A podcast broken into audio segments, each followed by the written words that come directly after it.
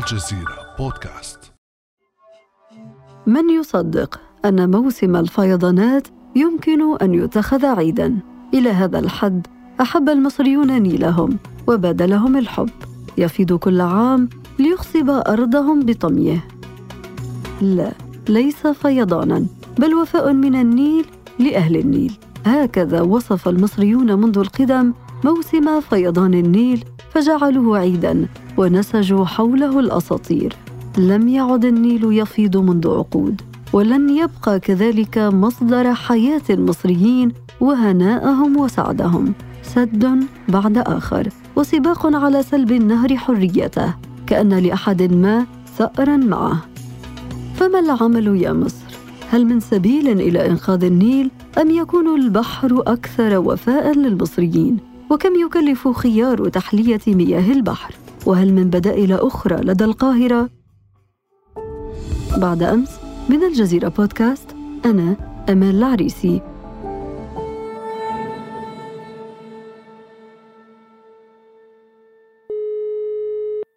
في هذه الحلقة يسعدني استضافة خبير المياه والسدود المصري الدكتور محمد حافظ. أهلا وسهلا بك دكتور محمد. أهلا بحضرتك كيف الحال؟ الحمد لله نورتنا دكتور حافظ.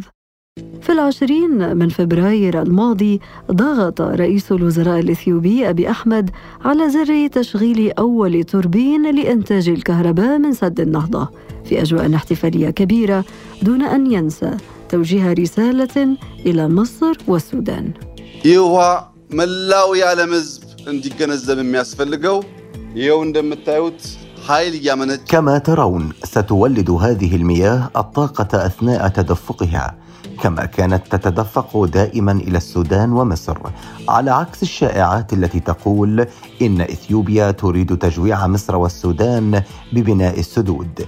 إثيوبيا لا تريد إلحاق الأذى بأي أحد. رغبة إثيوبيا الوحيدة هي توفير الكهرباء لستين بالمئة من شعبها الذي يفتقد إلى الطاقة. بعد ثلاثة أشهر فقط دكتور محمد أعلنت أديس أبابا عن موعد بدء الملء الثالث لسد النهضة معترفة بأنه قد يلحق أضرارا على دولتي المصب ماذا عن جديد مواقف مصر تحديدا في هذا الملف وما واقع تدفق مياه النيل إليها؟ أوكي اولا الكلام اللي إحنا لسه سامعينه من رئيس وزراء اثيوبيا في مغالطات فنية كتيرة فبالطبع أنا متفق معه بإن في مية هتجري من فوق سد النهضة أو من خلال التوربينات وهتوصل لمصر والسودان. أنا مش مختلف معاه في إمكانية مرور المياه. أنا مختلف معاه في كمية المياه.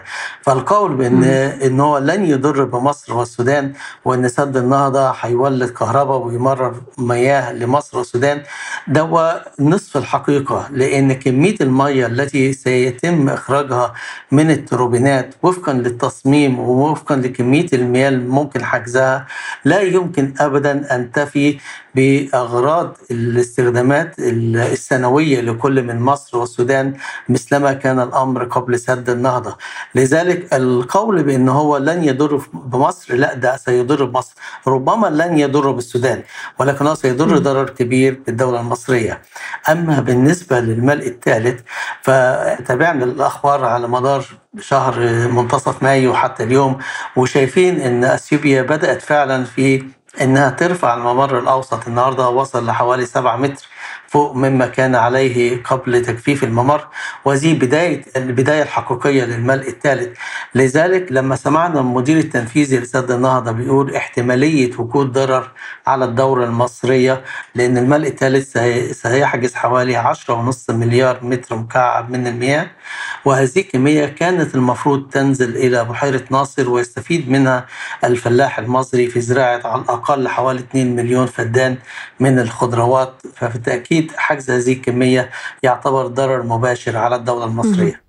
دكتور محمد إذا الاعتراف بالضرر هذه المرة واحتمالياته جاء من أثيوبيا الدولة التي أنشأت سد النهضة وفي الأثناء تزايد الحديث في مصر مؤخرا عن البدائل. برأيك هل يشكل ذلك إقرارا بالأمر الواقع؟ للأسف الشديد الدولة المصرية تعاملت مع سد النهضة منذ البداية بنوع من الرعونة اللي أدى إلى الموقف الحالي. وطبعا دعم دعم هذه الرعونة في توقيع على إعلان المبادئ 2015 واللي سلم إثيوبيا كافة مفاتيح القضية وجعلنا إحنا يعني دايما في أصحاب اليد السفلى وإثيوبيا صاحبة اليد العليا. لذلك الاتجاه الآن إلى إيجاد حلول صدقيني مهما عملنا من محطات معالجة ومهما عملنا من محطات تحلية فلن يؤدي هذا إلى تغذية العجز المنتظر حدوثه بعد استكمال سد النهضة. لذلك أي حلول بيتم اقتراحها اليوم هو في الواقع هو نوع من الهروب من الواقع والاستسلام للإرادة الأثيوبية وده خطأ آه وجودي ارتكبته الدولة المصرية في الآونة الأخيرة. في المقابل دكتور محمد الرئيس المصري عبد الفتاح السيسي يرى عكس ما تقوله بالفعل مصر أمام تحدي كبير تحدي نقص في المياه تحدي فقر مائي ولكن السيسي يتحدث عن أن هناك فرصة لمصر لتبوء موقع متقدم عالميا على مستوى معالجة المياه وتحلية مياه البحر. لنستمع. إحنا حصه مصر من المية 55 مليار متر. الحصة دي لم تتغير على مدار السنين بالكامل. من أيام مصر ما كانت يعني 3 4 مليون وحتى الآن. هل إحنا دخلنا في صراع مع أشقائنا عشان نزود الحصة دي؟ لا. إنما اشتغلنا على إن إحنا نعظم من مواردنا. ده أنا بقوله هنا عشان أقول إن التحدي هو فرصة. إحنا هنكون تقريبا من أول أو تاني دولة في العالم تعظم وتستفيد من معالجات وتحلية المياه لصالح شعبها. برأيك دكتور محمد هل مصر تمتلك هذه التقنية تقنية تحلية مياه البحر وقادرة على تغطية تكلفة إنشائها وتشغيلها؟ بالطبع الكلام اللي قاله السيسي يعني كلام غير منطقي بتاتا لعدة أسباب. دولة السعودية بدأ في مواضيع تحلية المياه منذ قرابة خمسين عام. وكل إنتاجها اليومي لا يزيد عن حوالي 5 مليون متر مكعب في اليوم من مياه تحلية. ويعني في السنة الواحدة بتعمل حوالي 2 مليار متر مكعب. 2 مليار متر مكعب لدولة مثل السعودية اللي عندها فلوس زي ما قال سيسي زمان زي الرز وعندها كمية طاقة مهولة يمكن الاستفادة منها في عملية التحلية. وعلى مدار 50 سنة لم تحقق أكثر من 2 مليار متر مكعب في السنة. فكيف لدولة مثل الدولة المصرية اللي هي حجمها وتعداد سكانها حوالي ثلاث مرات تعداد الدولة السعودية ولم تبدأ بشكل جدي في عمليات تحلية من 50 عاما مثلما عملت السعودية يمكنها أن تغطي قرابة 30 مليار متر مكعب عجز عن موضوع التحلية. فطبعا هذا أمر غير قابل للتحقيق بتاتا. تاني حاجة إنك أنت فرطت في 30 مليار متر مكعب هو العجز المنتظر بعد بناء سد النهضة وجاي تقول لي لا أنا هنجيب لك المية دي عن طريق التحلية. طب إحنا كنا بيجي لنا المية من عند ربنا ببلاش وبيستخدمها الفلاح في الري. النهارده أنت لما هتحلل المية أو تعالجها تكاليف المعالجة يعني غالية جدا. طبعا ما بتكلمش على التحلية أنا بتكلم على المعالجة اللي هي ممكن تستخدم للزراعة. لو تم المعالجة التكاليف من حيث البنية التحتية والتشغيل والتوصيل المية لأن المية هتبقى يعني ماشية في اتجاه يعني لازم تعملي محطات رفع أكتر من محطة رفع عشان توصليها للنقطة اللي أنت عايزاها. فهنا الأمر فيه تكاليف باهظة جدا لدرجة إن وزير الري أعلن أمام البرلمان إن إحنا عايزين حوالي 100 مليار دولار حتى عام 2030 عشان نعمل محطات معالجة ومحطات تحلية. فأنت ربنا كان بيبعت لك مية ببلاش تروح أنت تتنازل عنها وتقول لي أنا هعوضها بمحطات تحلية. طب إحنا النهارده شايفين الوضع الاقتصادي للدولة المصرية وشايفين مشكلة الدولار كيف أنت ستستثمر حوالي 100 مليار في محطات معالجة وتبيع المية للفلاح؟ فالفلاح هيشتري المية علشان يروي الأرض. طب عندئذ كم سيبيع الثمار بتاع هذه الأرض؟ فدي مشكلة كبيرة جدا. مشكلة كبيرة ترى في تحلية المياه ومعالجتها خيارا غير منطقي في ظل الأزمة الاقتصادية التي تمر بها مصر كما أنك يعني تعتبر أن هذا الخيار خيار غير عملي مقارنة بتجربة السعودية على سبيل المثال. فما هي الخيارات الأخرى دكتور محمد؟ خاصة وأن هناك حديث عن المياه الجوفية وجمع مياه الأمطار هل هذه الحلول أيضا كفيلة بتغطية عجز قد يصل إلى 30 مليار متر مكعب؟ خدي بالك بالنسبة للمياه الجوفية على الأقل نصف كميات المياه الجوفية اللي بيتم تحصيلها سنويا على الأرض المصرية هي في الأصل أصلها جاي من مياه النيل. بمعنى إن لما ما يكونش في نيل فما فيش مياه جوفية سطحية. عندنا نوعين من المياه مياه جوفية سطحية. اللي أساسها النيل أصلها النيل. ولو ما فيش نيل وما فيش مية في المجرى النيل ما فيش هذه المياه. دي نقطة النقطة التانية النوع الثاني من المياه الجوفية هي المياه الجوفية العميقة زي المياه اللي هي في ليبيا في النهر العظيم. دي مياه عميقة جدا. علشان تسحبي منها محتاجة إن انت تنزلي أكتر من 500 متر. والمكان بتاعها في أقصى غرب الدولة المصرية وهي مياه غير متجددة. فهل أنت وكميتها بسيطة جدا. يعني إحنا لو حسبنا ميزانية المياه الجوفية في الميزانية الكلية للمياه في الدولة المصرية لا تزيد عن واحد ونص مليار متر مكعب. بينما إحنا بنتكلم عن عجز قدره 30 مليار متر مكعب. فالاعتماد أو القول بأن هيستبدل الأمر بمياه جوفية ده كلام غير منطقي بتاتا وغير سليم بتاتا. لذلك لو حضرتك تسالي إيه الحل؟ يعني. أنا كمواطن مصري وشفت دول كتيره يعني روسيا لما دخلت أوكرانيا يوم في شهر فبراير الماضي أول الضربات اللي عملتها قامت بنسف سد كان الأوكرانيين عاملينه علشان يمنع المية عن جزيرة القرم وما فيش حد في العالم تكلم عن هذا الأمر. لما يكون عندك مشكلة أمن قومي وهذا الأمر يعني حساس جدا لدرجة إن هو قادر على بقاء أو إلغاء الوجود الدولة المصرية. فلما تكون عندك قضية أمن قومي فلابد إن أنت تدافع عنها لأقصى درجة ممكنة. والكلام ده قاله السادات قبل كده وقاله أبو غزالة. وقال إن أمننا القومي مش عند الحدود المصرية السودانية لا دي أمننا القومي عند بحيرة تانا.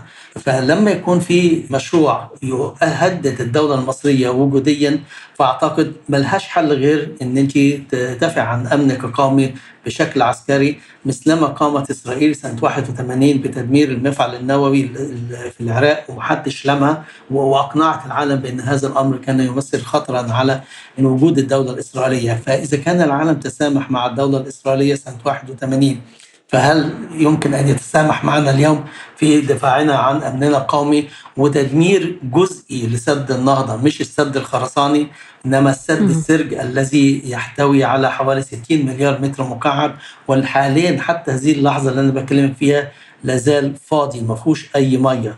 ولو تم تدميره بشكل نسبي ده هيحل المشكلة تماما للدولة المصرية. ولكن هذا الحل الذي تتحدث عنه دكتور محمد يأتي الآن وقد أصبح هذا السد أمرا واقعا سواء الجزء الممتلئ منه أو الجانب الخرساني كما تحدثت حضرتك. اليوم هناك مفاوضات وأثيوبيا رغم اعترافها بأضرار السد على دولتي المصب دعت إلى استئناف المفاوضات فيبدو أن هذا الحل تم استبعاده منذ زمان كما يقول المصريون. فبرأيك إضافة إلى كل البدائل التي تراها أنت غير منطقية غير عملية. من منطلق خبرتك؟ ما الحل؟ أولا خلينا نعلق على موضوع قبول أثيوبيا المفاوضات هي قبلت بضغط من الإمارات أبو ظبي تحديدا لأن كان هناك عدة لقاءات فنية في أبو ظبي خلال الشهرين الماضيين وبضغوط من أبو ظبي وافقت على أنها تعود تاني لطاولة المفاوضات. ولكن في عنصر جديد دخل بقى في المعادلة هنا وهو إن مصر وأثيوبيا تتناقشا أو تتفاوضا على شراء مياه من أثيوبيا. فده عنصر جديد دخل أو كان هو العنصر كان موجود على الطاوله من فترة طويلة ولكن مصر كانت رافضاه. فالنهاردة بضغوط إماراتية بدأت مصر إنها تتجاوب مع هذا الطلب وتبدأ تقول والله آه ده أحد الحلول إن إحنا بدل ما نستثمر كميات مهولة من الأموال في التحلية وفي المعالجة إيه المانع إن إحنا نشتري المية من أثيوبيا. وهذا هو الذي جعل أثيوبيا أنها تقبل أخيرا الجلوس مع مصر والتفاوض.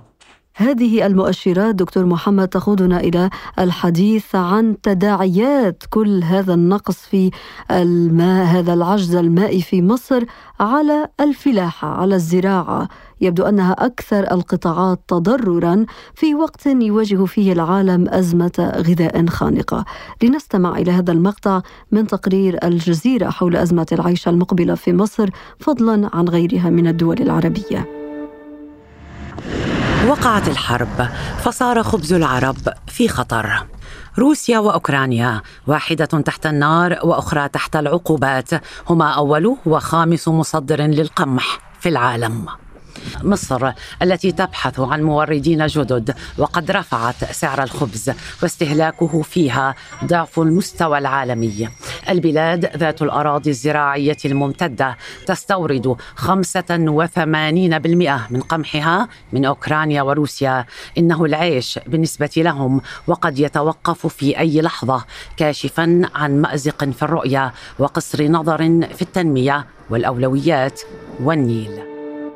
نبدأ من آخر كلمة. في التقرير هناك قصر نظر في الرؤية الاستراتيجية للكثير من الدول العربية ووفق المتابعين للشأن المصري في مقدمة هذه الدول العربية. هي مصر التي تستورد 60% من حاجياتها الغذائية الأساسية. دكتور محمد الأمن الغذائي وفقا لذلك يواجه تهديدا مزدوجا في مصر. ألا يستدعي ذلك التركيز على تطوير تقنيات الري والزراعة في سياق البحث عن بدائل لمياه النيل؟ بالتأكيد كلامك سليم جدا وكان المفروض ده إن إحنا ما ننتظرش حتى إن إحنا يعني ندخل مصيدة إثيوبيا علشان نبدأ نفكر في هذه الأمور، المفروض ده كان جزء يكون من الاستراتيجية للدولة المصرية منذ على الأقل عشر سنين ماضية، طالما وافقنا أو غير وافقنا على إن في هيكون في سد نهضة، ولكن للأسف الشديد معظم الثروات المصرية بدل من أن تتوجه للتنمية والاستصلاح الزراعي وإنها تعمل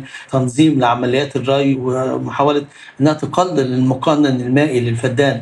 تم استثمارها في أمور أخرى ليست من أولويات الدولة المصرية بشكل عام والذي وقعنا أو أدى بنا الآن إن إحنا نقع في هذه المصيدة اللي هو النقص المزدوج نقص نتيجة إن ما فيش واردات جاية من الخارج زي أوكرانيا وروسيا ونقص نتيجة العجز اللي هتعاني منه الرقعة الزراعية المصرية بعد استكمال سد النهضه أو حتى أثناء التخزين.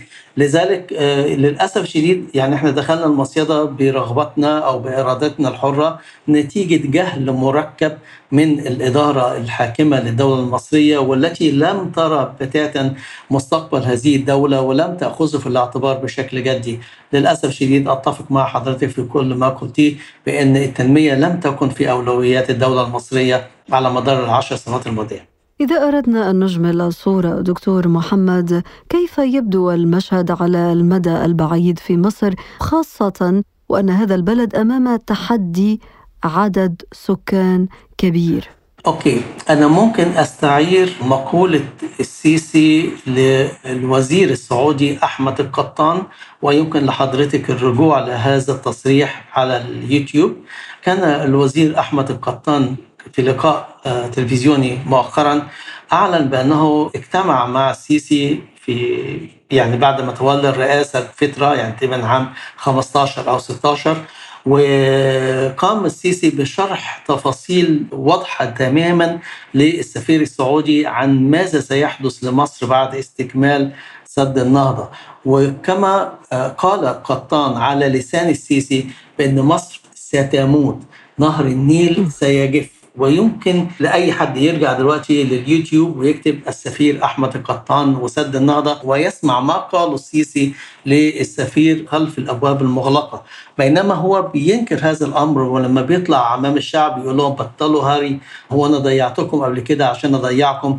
النهارده بعد ما قال أنا ضيعتكم قبل كده عشان أضيعكم تاني وبعد ما قال مية مصر خط أحمر النهارده بيقول لا إحنا هنعالج مياه المجاري ومياه الصرف الزراعي وده هيخلينا تاني دولة في العالم تقوم بهذا الأمر. يعني بالعربي المواطن المصري بيقول له يا فرحتي. يعني أنت جبت جبت جبت جون ولكن في المكان الخاطئ. يعني إحنا مش عايزين نكون تاني دولة في معالجة المياه المجاري والصرف الصحي. إحنا عايزين نكون تاني دولة على المستوى الاقتصادي على المستوى التعليمي على المستوى الصحي.